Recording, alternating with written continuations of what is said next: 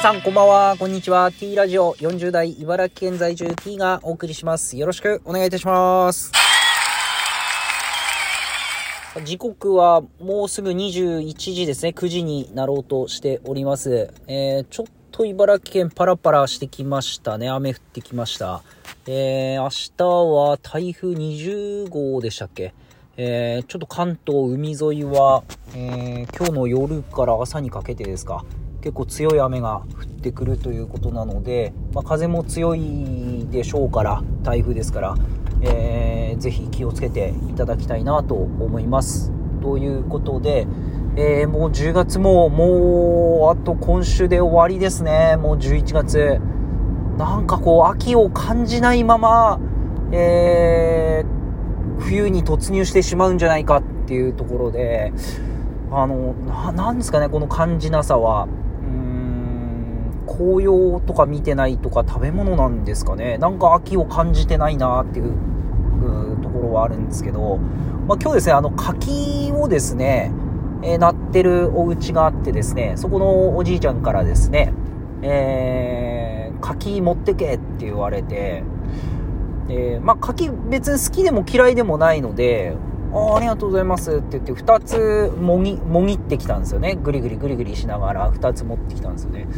で、まあ一応持ってけって言われたからには持ってって一応食べて感想は言わないとダメだなと思って、えー、っと、まあ切って食べてみたんですけど、これがまた意外と美味しくてですね、あの、ほのかに甘くて、あの、あ、あの結構美味しいじゃんと思ってですね、えー、1個丸々ペロッと食べてしまいました。まあお腹が減ってたのもあるんですけどね。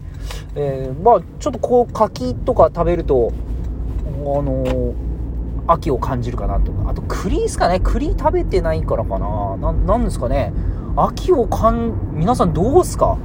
秋感じるのって何なんですかね？食べ物とかなんですけどね。まあ、あとあれか、運動会とかか、そういうとこですかね。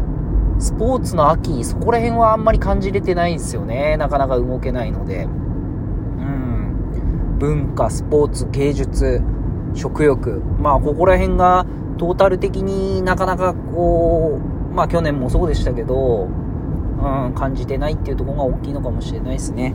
えー、ということで、まああのー、このまま冬に突入して、まあ、冬は冬でね、食べ物美味しいんですけど、寒いのがどうも苦手で、えそろそろパワードリンク登場しないといけないなと。今日の帰りでも買おうかなと思っております。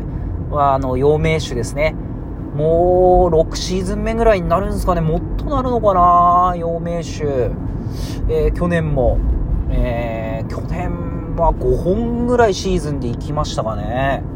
えー、まあ今年ももうちょっと寒くなってきたんで、やっぱり陽明酒に頼るしかないなということで、今日から、えー、2021年の陽明酒デビューしたいと思います。ということで、皆さんも、えー、ぜひぜひ、えー、飲み物ですね、パワードリンクなどを活用しながら冬乗り切っていきましょう。以上になります。